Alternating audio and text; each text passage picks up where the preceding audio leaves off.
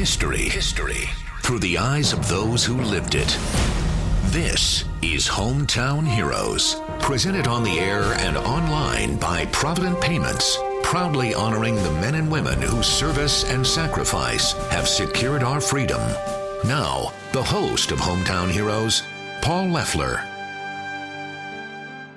Welcome to another edition of Hometown Heroes, the program that reminds you no matter where you live in this great country of ours, no matter how big or how small your hometown might be, there are stories there that should not go untold. We've learned they don't have to go untold as long as we're willing to do something about it. Take a little initiative, ask some questions, and invest some time you won't regret it. Our aim is to honor our veterans for their service and sacrifice, to preserve their stories so we never forget the price that's been paid for our freedom. And in that process, as we are educated and we're entertained, so often we also find ourselves inspired by these stories from our greatest generation. Next week, I'm going to have the privilege of introducing you to one of the last men alive who participated in the liberation of Dachau concentration camp in Germany. But today, you're going to hear the voices of five different World War II veterans. You can find all kinds of opinions on all kinds of chapters of history, but what's more valuable than hearing from those with firsthand experience? And as our country focuses this week on the civil rights movement and the legacy of Dr. Martin Luther King Jr., maybe you'll hear some perspective you haven't considered before from five men who served in our segregated armed forces during World War II. I have a dream that one day this nation will rise up and live out the true meaning of its creed.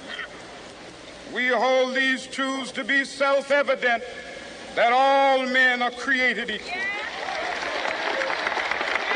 You've heard me mention before on this program that some of the momentum for the civil rights movement was generated by what roughly 1 million African American veterans demonstrated during World War II. It is no coincidence that within just three years after VJ Day, all the major professional sports leagues had been integrated. Trailblazers like Jackie Robinson and Woody Strode had served in the war. Among the interviews you can access at hometownheroesradio.com is a fascinating conversation with Baseball Hall of Famer Monte Irvin, who actually passed up the opportunity to break the color barrier in the big leagues because he was still trying to recover from the effects of his World War II service. The perspective of pioneering heart surgeon Fitzalbert Marius is another that you might find interesting to pull up online if you have the time. And there are so many books you can read. One of the most recent is Heroes in the Shadows about the African American sailors who died in the sinking of the USS Indianapolis. You can learn more about that book in an episode from last year, but the first of five veterans you're going to hear from today is Robert Hammond. He went on to an accomplished career in public health, but during World War II, he was a teenage corpsman attached to the all black Montford Point Marines. Growing up in New Jersey across the river from Philadelphia, Hammond had not experienced the kind of racial discrimination he would end up witnessing in uniform. My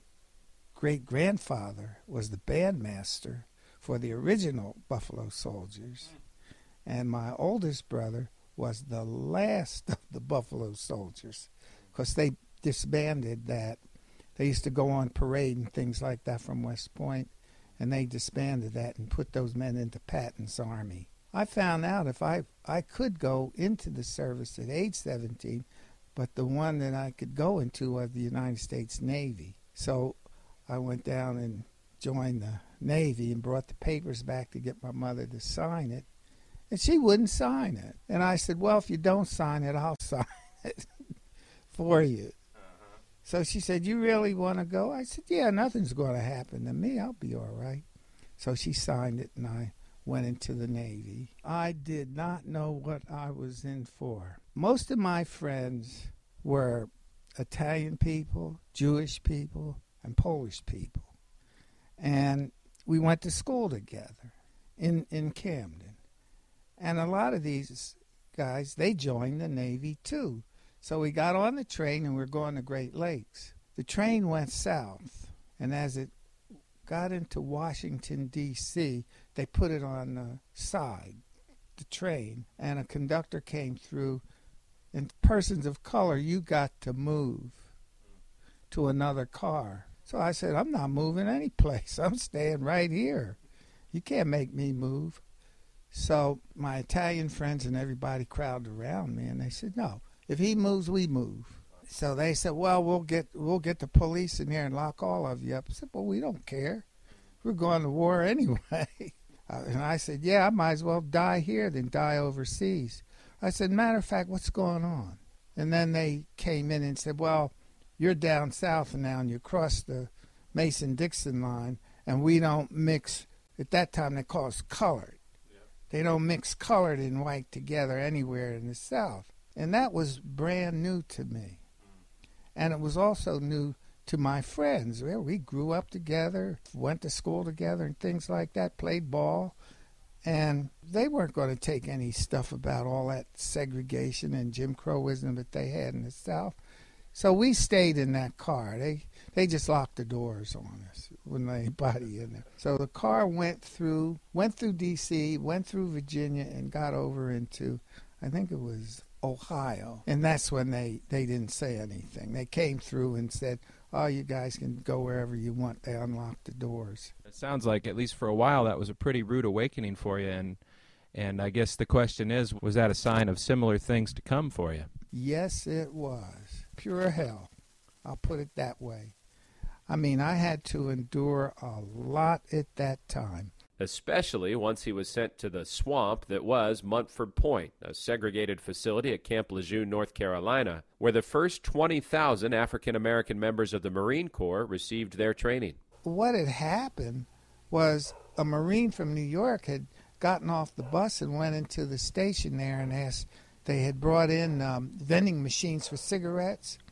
And he walked into the white side, not paying attention. They had signs up, colored, white then he went in the white side and threw a dollar bill at the lady and asked, "Say, sweetheart, can we change for a dollar?" And she threw four quarters at him, and then she looked at him and then screamed. And then the police came and arrested him and took the guy and put him in jail.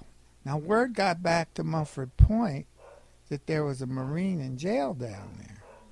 So it got over to um, Bobby Troup Sergeant Fisher, who was white, another sergeant. They didn't go for that discrimination because they weren't from the South. And they said, We're going to go get that Marine. 1,000 black Marines got in trucks with uh, 50 caliber machine guns on it. And we went into town, in that little old town. The railroad track went right down the middle, this side, and that black people this side, white people this side. City Hall was on this side, and we the police station was on that side, and we went down there. And we got down there, they were beating this Marine up. We arrested the whole police force. Wow. It was about eight eight policemen in there, the chief of police and everybody else, and took them back to Montford Point and put them in the brig. Then all hell broke out from that. The commandant of the Marine Corps, um, he came over. What are what are you men going into town arresting police officers for? So we told him what he did. He said, "We're not going to leave a Marine behind. What are you talking about? You're the commandant of the whole Marine Corps. Would you leave him behind?" We had um, Tom McFadder at the time, Sergeant Thomas McFadder.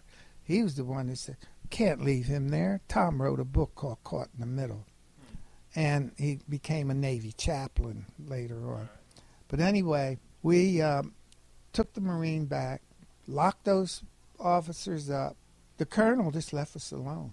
They said, "You guys go ahead and do what you're going to do." Just left left us alone, and we kept those policemen in there for five days in the brig, and on bread and water, and turned them loose. And we told them, "Don't you ever mess with a Marine again." That's what McFadder told them. Don't mess with any of these Montford Point Marines because people were spitting on them and, and, and just harassing them and treating them mean. Boy, where'd you get that uniform? You don't belong in it and spit on it. They cut all that stuff was cut out. But that was, to me, it was outrageous behavior. And I had never seen this. Here, I'm going to go fight Germans and Japanese, and here they're treating us worse than them because they had some German prisoners of war there. They treated them better than us. So that kind of got us. Later on at Montford Point, another thing happened that's not written about, and that was the Royal Dutch Marines came to Camp Lejeune, North Carolina. 5,000 of them. And these Marines had come from, I think they were over in uh, North Africa someplace when Hitler invaded their land. They went over there. Then they went to the Caribbean. And then they went through training. And they were there at Camp Lejeune to learn amphibious training because they're going to reinvade where Hitler was and where the Japanese was in the Pacific. And what they said was the commandant, the Marine Corps, came and told the uh, commandant of those Royal Dutch Marines because they had 500 black Royal Dutch Marines. And he did not want those black Marines in Camp Lejeune. Told that commander, send those Marines over to Montford Point. We segregate them here. That did not fly. That commander says you wouldn't you don't leave a Marine behind. We're not going to leave any of ours. Those are our Marines. Where they go, we go. Now, if they're going to Montford Point, we went. So 5,000 Royal Dutch Marines went over to Montford Point, and we had a ball with those guys. I mean, especially you know, you know, after it, it going down to the beer hall and all of that, with the music and things, we had a ball with those guys. They stayed there for three or four weeks and then they left. But that was an experience to see. And what it did to me, I said, my God, I'd write letters home to my mother and tell her about it. And she'd say, Robert, I'm going to tell you something. If people are going to be prejudiced against you, make them pay for it. Don't you ever forget them. Make them spend some money. That's the only thing they know is money. so that stuck with me throughout my lifetime. In marching, if you ever watch the Marines march, you'll see a swagger that they got from the Montford Point Marines, from Big Elmo. They put these men in ammo companies and supply companies, not in combat battalions. We all had weapons. If we had to use them, we used them. But we had all the food, all the medical supplies, we had all the ammunition, we had everything the Marines would want. And we brought those to those islands. And you ended up uh, on Guam, is that right? I ended up there at Camp Wise at the at the medical dispensary on Guam. That was we had a small hospital there. Then over we called it Barracuda Village, near again near the airfield up there in the Ghana later on, we had two black doctors. One was a lieutenant JG, another one was a full lieutenant. Alvin Lawrence was lieutenant. He was from Chicago. C.J. Jones from New York, from Brooklyn. He was Lieutenant JG. They had some stories. I wish they were alive because they told me what they were up against as officers. A lot of the white sailors and Marines wouldn't salute them. And Dr. Jones went and put his hat on a uh, post and told this Marine, if you can't salute me, you salute that hat.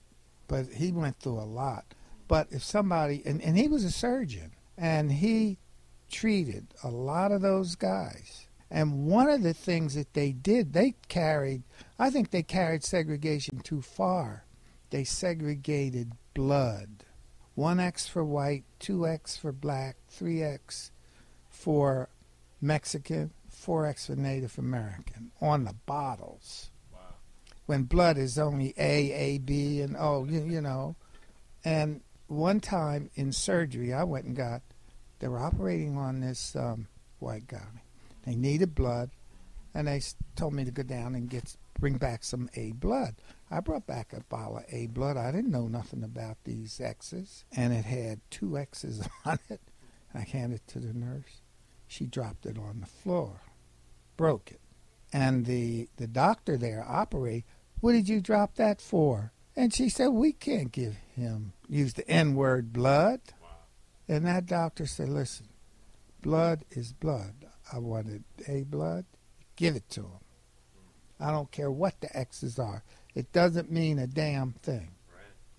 So, in the meantime, you had a hematologist named Charles Drew, Dr. Charles Drew, who invented blood plasma.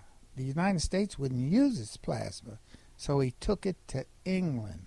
And when Hitler was bombing England, 1945, tearing it up, there was a shortage of blood. The Americans wanted to know, you have a shortage of blood over here? He said, no, we use Dr. Drew's blood plasma. And they said, oh, we can't use that. It's crystal, we, we, we can't segregate it. And they laughed at the American doctors for that. See? And then they started using it. And right then and there, they start using this plasma. They took the X's off those bottles. And then Roosevelt died after that. When Roosevelt died and Harry Truman got in there, all sorts of things were happening in the armed forces, black troops, the army. You had Camp Van Dorn. You had Fort Bliss, riots. You had um, Port Chicago, and there was one up Shoemaker. There was one up there. Tuskegee Airmen. There's one in Louisiana. All these broke out, and it started affecting the war effort. And Harry Truman says, uh uh-uh, uh, we are not going to have none of that. We're going to integrate the whole thing. And I don't care if those Southern colonels and generals object to it, they could get the hell out. That's what they could do. So the whole thing got integrated in 48 and and all that stuff stopped. My learning from being in the Marine Corps, that was my career. I used to be the suture man. I could sew a guy up. I mean, really sew him up. Uh-huh. And some of these Montford Pointers, even today, when they see me, they call me the Devil Doc. they said, "See that hand? You sewed it up." and it was perfect. Dr. Jones used to say, "Who did this?" I said, "I did." He says, "You you need to be a surgeon." I said, "No, I'm not going to do that. i I'm going to keep people from getting sick." I was very grateful to have that kind of experience. I mean, racism, Jim Crowism, I broke down a lot of those barriers. I've got a thousand stories I could st- could tell in regards to mistreatment, but I had some good treatment especially in 2012 when Robert Hammond and other corpsmen joined those Montford Point Marines they tended to in Washington, D.C. to receive the Congressional Gold Medal. Inscribed on each one of those medals are the words, For outstanding perseverance and courage that inspired social change in the Marine Corps. Well, I felt very proud of that because it made me feel that I'm 100% American in that, and I remember when we went to the um, memorializing of the uh, Battle of Iwo Jima at uh, Arlington Cemetery. President Clinton was there, and he we were there, and he mentioned. He said, "Those men over there are members of the Double V," and we all laughed and did that to him. He knew what it was. He said they had two wars to fight, one at abroad and one at home, and they won both of them. Then that made me feel proud, and to get that Congressional Gold Medal made me even feel prouder because it brought back some pleasant memories, like at the Brooklyn Naval Hospital. When I was there, we were all lined up outside for the president. Harry Truman came to, to visit the hospital. And we were at Captain's muster there. And he came down, came right over to me. He says, Boy, he said, Son, you're looking good. And he straightened my tie. And shook hands with me and he kept on going with his big hat. President of the United States. So all of these things turn to, you know, being a citizen of being born in this country. And I say now, sometimes I say, now, who do I really belong to? You know, I'm not going to say I belong to this group, I belong to that group. I belong to all of them. So that makes me 100% American with no hyphens. That was Robert Hammond. You can link to his complete original interview at hometownheroesradio.com. And when we come back, a Tuskegee airman whose memories include the infamous Freeman Field Mutiny. Hometown Heroes will be right back after this. Ever feel like that dollar just doesn't go as far anymore? Well, join the club. Actually, you really should join the club. I mean, join the more than 350,000 members of EECU, the not for profit credit union now in 12 California counties. Free online and mobile banking, more than 30,000 co op ATMs, and not just fair, but fantastic rates on auto loans, mortgages, and home equity lines of credit. Go to myeecu.org to become a member today, or just call this number 1 800 538 3328. When times get tough and budgets get tight, a lot of businesses start slashing their marketing budgets, which all too often turns into a costly mistake. Instead, what if you could customize that investment to zero in on your target audience with surgical precision? And why am I saying what if? Because I already know you can with Search Strategy Marketing. It's not about how much you spend, it's about the strategy behind it. And Search Strategy Marketing is ready to prove it to you with a free, no obligation assessment of your current efforts. Learn how to outrank your competition with a free, customized action plan just for Hometown Heroes listeners. Just go to hometownheroesradio.com and click on that light bulb logo for Search Strategy Marketing. It doesn't matter what your business is, Search Strategy Marketing can lead you to the best way to connect with your customers. So look for that light bulb logo today at hometownheroesradio.com and plug into the power that can take your business to the next level.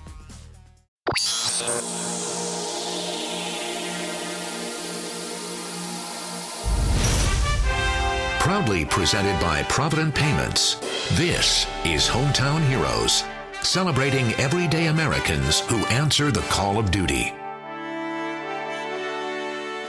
Even come up to the early 30s and see a man grappling with the problems of the bankruptcy of his nation and come with an eloquent cry that we have nothing to fear but fear itself. But I wouldn't stop there. Strangely enough, I would turn to the Almighty and say, if you allow me to live just a few years in the second half of the 20th century, I will be happy. Dr. Martin Luther King Jr., in his famous I've Been to the Mountaintop speech in Memphis in 1968, just before he was killed. And I see God working in this period of the 20th century in a way that men in some strange way are responding. Something is happening in our world. As our nation remembers the legacy of Dr. King and the civil rights movement this week, here on Hometown Heroes, we're drawing your attention to a precursor to that the service of approximately 1 million African American men and women in World War II. We've heard about some of the life threatening situations they faced overseas, but the inherent challenges of a still segregated military also presented opportunities for courageous stands that would fuel what happened in the decades that followed. One of those has come to be known as the Freeman Field Mutiny, described here by Mitch Higginbotham, a Tuskegee airman who would fly with the 477th Bomb Group. At that time, there had been a lot of unrest, racial unrest in the city of Detroit, and race riots had broken out all over Detroit and caused quite a, a crisis situation. The uh, commanders at Selfridge Field was afraid that that all was going to spill over into the military. They had segregated the officers' club there at Selfridge for white officers only, and weren't blacks weren't permitted in the officers' club at Selfridge. Well, as a result of all this, uh, the decision makers in Washington decided that uh, we would uh, had to leave the Detroit area, and there was uh, a field, a service field available uh, called Godman Field in Louisville, Kentucky. It's uh, adjacent to Fort Knox. Right. And um, it's it wasn't designed for that type of combat training at all. It was very insufficient, but that's where they relocated the 477 bomb group. And of course, uh, there wasn't a racial problem there because the little officers club at Godman was they were gladly relegated that to the black officers because the, the white personnel, officer personnel, could uh, use the officers club at Fort Knox, right, and it's approximately across the street. and so there was no problem there until they when they found out how inadequate Godman Field. They decided to move the bomber group to Freeman Field near Seymour, Indiana, which is about 40, 50 miles from Indianapolis.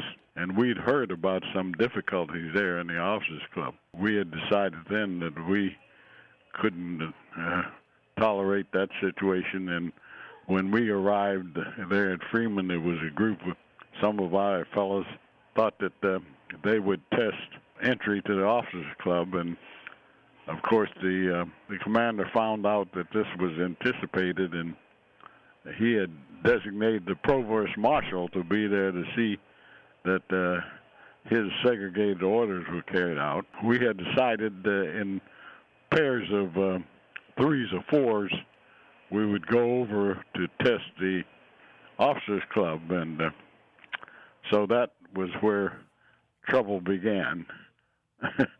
And uh, the, well, you saw trouble coming, didn't you? Yes, indeed, we did. Really, uh, we knew that it was going to be a, a, a confrontation, uh, but didn't know what the the uh, nature of it would finally end up as. Commander Robert Selway, uh, Colonel Robert Selway, then uh, who was white. Yes, indeed, he was and he acting in collusion with his uh, commander. Uh, I guess he was three, three or four star general. Uh, Hunter was uh, head of the entire uh, First Air Force, which we were a part of. Right. So uh, Selway ordered the fellows that went into the club there to be arre- arrested. They were placed in house arrest for uh, over uh, uh, overnight, and the next day he got the, the situation formalized, then whereby all of us would be given an opportunity, being interviewed one at a time, and being ordered directly to sign papers that we read and understood the orders and and would abide by them. So you basically had to promise not to go into the all white officers club again. Well, it was more than a promise. It was a matter of uh, being individually ordered right. not to use by our immediate uh, commanding officer and uh, read the articles of war regarding uh, direct orders in time of warfare. And one section which was uh, emphasized was that refusal to obey a direct order in time of warfare was punishable up to and including death. And of course, death was emphasized. Mm-hmm. And uh, even in the face of all that, 104 of us refused to sign. There was about oh somewhere in the neighborhood of 500 black officers and and maybe less than 100 white officers, maybe 85 or so. When the 104 of us uh, refused to sign, General Hunter sent down. We were placed under arrest immediately. Well, and, and I want to get into your mindset because obviously there's strength in numbers, and if 104 of you are doing it, it's uh, maybe a little easier than doing it all by yourself. But you hit on the head, you hit on a good point there. The but where does that head, so to speak? Where does that courage come from, though? Well, what made you decide I'm not going to sign this? This is where the difficult situation arose because we had no idea how many would refuse and uh, if only a dozen or a half dozen of us refused in the in the face of uh, the uh, articles of war, then we would have been out on a limb all alone, and I'm sure that limb would have been sawed off. Mm-hmm. It just so happened that on principle we absolutely refused, and not knowing how many would be in our group if it had been only a few, then of course they would have thrown the book at us. But being over a hundred black officers in the the the black newspapers across the country, the Chicago Defender, Amsterdam News in New York, and the Pittsburgh Courier in Pittsburgh, which was the leading black newspaper, the Pittsburgh Courier, and that was read by white officers, and then across some of our white officers as well. But uh, they put pressure, and then we contacted NAACP. Well, first we we were flown back. Well, and, and I want to get all that timeline, but I'm really interested in in your personal decision to do this, knowing that they could throw the book at you, that anything could happen up to execution. But you had the courage to stand up and say, This is wrong. I'm not signing this. Where did that come from? How did you arrive at that decision? Well, I was always incensed by this kind of action. and uh, I would determine, you know, it was a matter of principles that I just couldn't um, couldn't stomach to be a part of uh, something that where, in first place, ordering you to sign your name, I felt was uh, illegal. I didn't know, you know, but uh, I just, from what the education and whatnot that I had, I knew it wasn't right, and uh, I was uh, determined to uh, go by principles and uh, face the music, so to speak. No matter what it meant, nothing scared you off. Well, uh, it didn't. And uh, you look back, we were 20 year old guys, 21, 20, 19, some of us, and uh, just uh, were determined that, that, that we wouldn't uh, succumb to that sort of arrangement. So they arrested you. They arrested, and General Hunter sent down three C 47s, and they marched us down to the, the flight lines and the enlisted men were observing and taking pictures of what was going on with their cameras, and most of the cameras were confiscated, but some of them got through, and uh, they had pictures on the front page of the black newspapers likening the situation to Hitler uh, actions in Germany. Mm. And uh, so I have some copies of uh, the Pittsburgh Courier citing these pictures and citing in the headlines uh, the, the Gestapo type of operations that was occurring at Freeman Field, Indiana. Well, that's a pretty powerful comparison, given everything that people had heard about what was happening in Europe. Indeed, uh, and in our lockup, we contacted um, NACP, and uh, Thurgood Marshall was head of the legal department the NAACP, had agreed to to represent us in the court martial trial. It was so much pressure. We had some influential black people, the professionals, the parents of uh, many of us, and uh, they applied pressure. The pressures uh, exerted were sufficient to get a change, and they sent down um, a group of uh, colonels from from Washington to investigate the situation, and they investigated uh, in Freeman, and they came down to Godman we had a fellow named Coleman Young who later became mayor of Detroit for four terms. Yeah. He was uh, one of us, and he was uh, maybe a year or two older than me, for instance. He had had some training as a as a labor leader in the auto workers union there in Detroit, so he had some kind of uh, knowledge, and uh, those kind of pressures uh, eventually ended up in 101 of us being released with letters of reprimand placed in our files, reprimanding us for that type of uh, disobedience. That remained on our records till 1995. So for 50 years, even though you had yeah. been released, you still had this. Uh, yeah, still had the reprimand on our on our records of 101.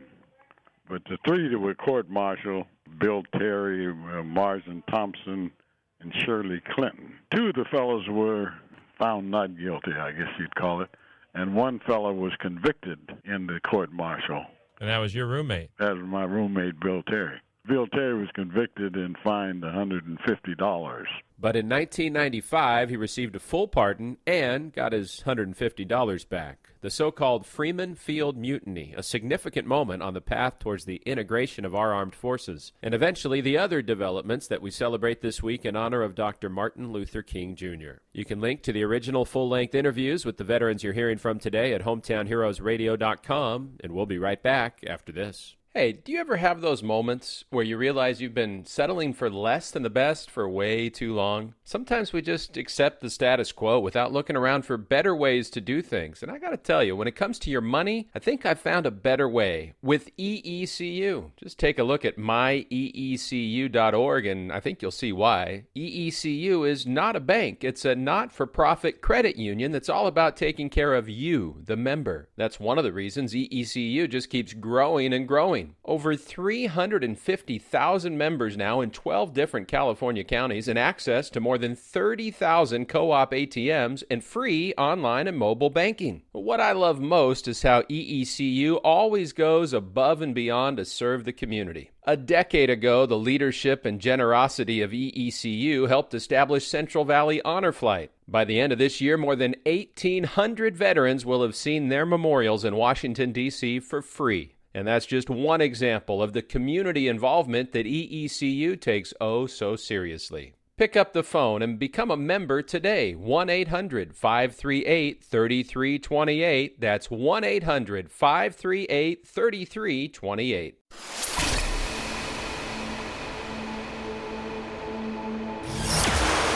Honoring veterans from sea to shining sea. You're listening to Hometown Heroes with Paul Leffler. Brought to you by this local station and its sponsors, and presented everywhere, on the air and online by Provident Payments, one of the fastest growing payment consultants in America.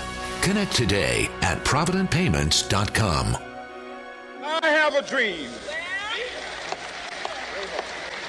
that my four little children will one day live in a nation where they will not be judged by the color of their skin, but by the content of their character. I have a dream today. If we want to see that dream consistently fulfilled, it's up to each of us to set that example. And that's a sentiment echoed on this program by many over the years who served in America's then segregated armed forces during World War II. Earl Watson was part of the 1317th Engineer General Services Regiment building bridges in Europe. We reached the Rhine River and we put a bridge across there in 11 days under fire. And that was a horrible thing. They don't call that a battle, the Rhine River, but it was a battle because it was under fire, and you could only stay up there about three hours because of the odor and everything else. And we got across that Rhine River, and to make a long story short, we ran into the Russians in the middle of Germany. Where we were working on the train tracks and ran into the Russians, and we knew the war was over because we met the Russians in the heart of Germany. And then after that, they said they're going to put us on a boat for 65 days on our way to Manila, France. I mean, the Philippines.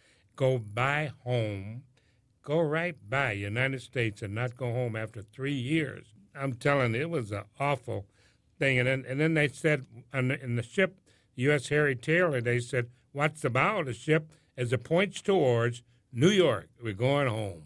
And man, we saw that Statue of Liberty from a little bitty dot until it grew very large, and and we landed and. Uh, uh, New York and took a train upstate New York, and I had a very bad problem on the train.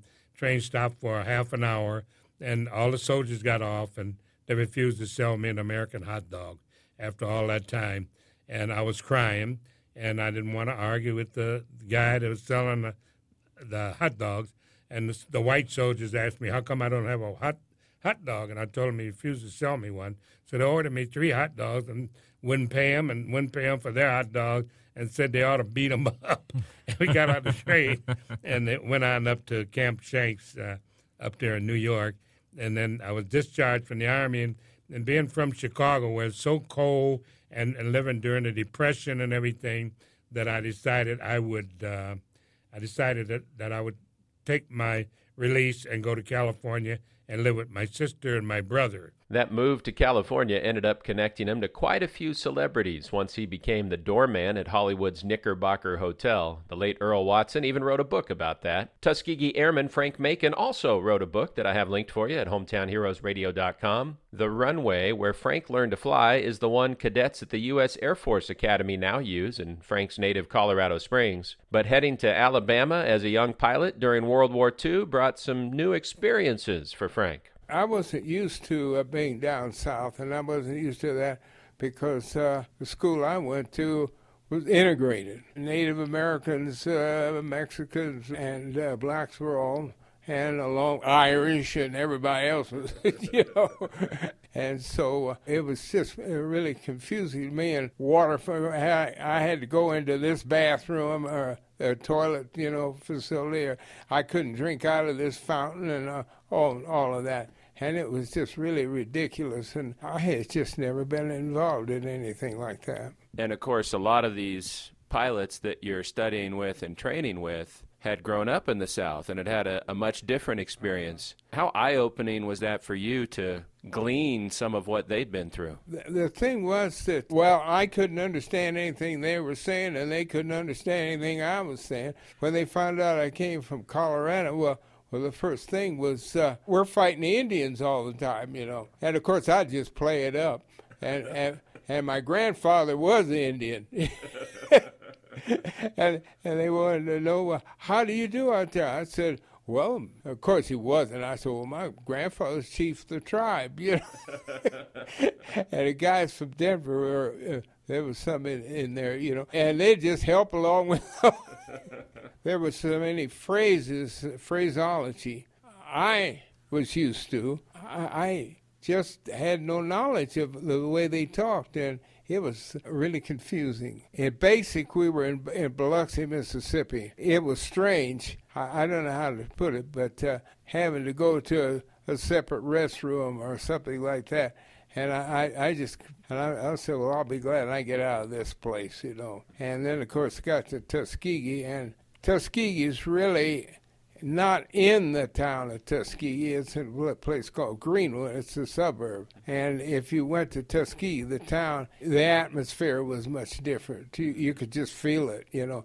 But uh, out in Greenwood, you just didn't see any whites. Of course, now when we got to, and our instructor, were all black. But then when we got to the air base, started in basic and advanced, all of those were whites. And uh, a lot of them are from the north, so uh, they weren't too bad. And you know, with the lens of history, we can look back now and say that what all of you did during World War II, the African American soldiers, sailors, airmen, who risked their lives laid the groundwork for the civil rights movement. That they showed our blood is just as red as any other American, that if we can die for our country, we deserve some rights. We say that now, but did you guys have a sense then that there was something you had a chance to prove? Now, I don't know about the rest of the group, but I didn't feel that I had anything to prove.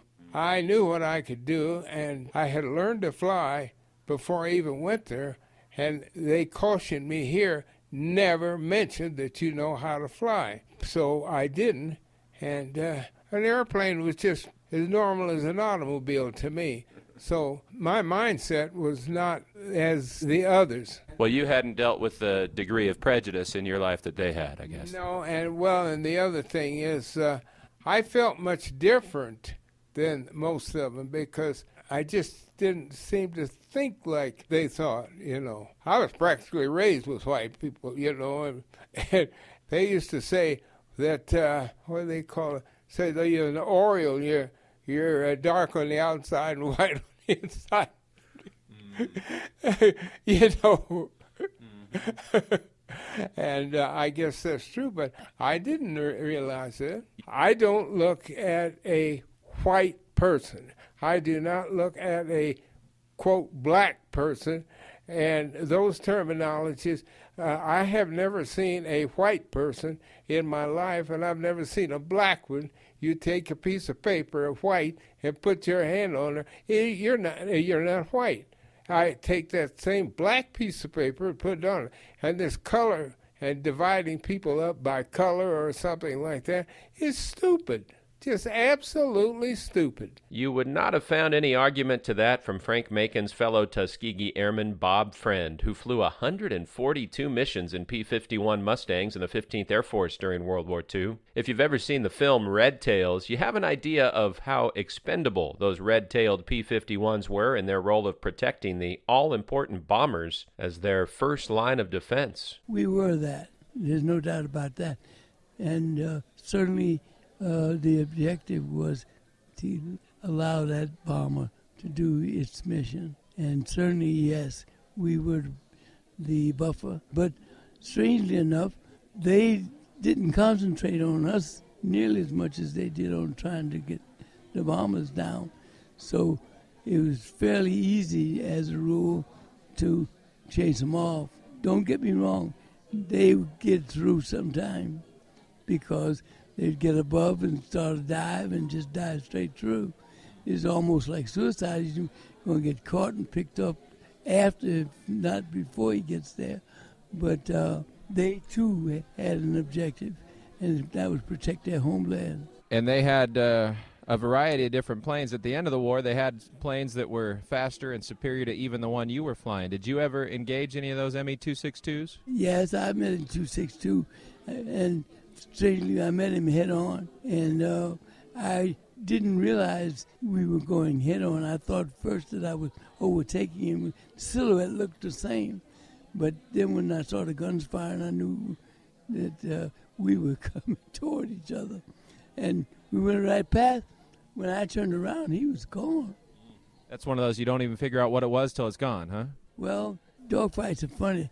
It can be going on, you know, rather heavily, and then all of a sudden there's nothing. Everybody's gone. Some people took off for home, others, and it was important for us not to go chasing after them because if you did, you left the bombers open to secondary attacks. I thought that was a dynamic that was um, well depicted in the in the George Lucas film Red Tails. That aspect of hey, you got to stick to the plan, not be going for the glory and chasing down a fighter. Was that ever a temptation of yours to, to go after one of those German planes? Well, you know, it's like once you get locked on to him, you know, you don't want to let go.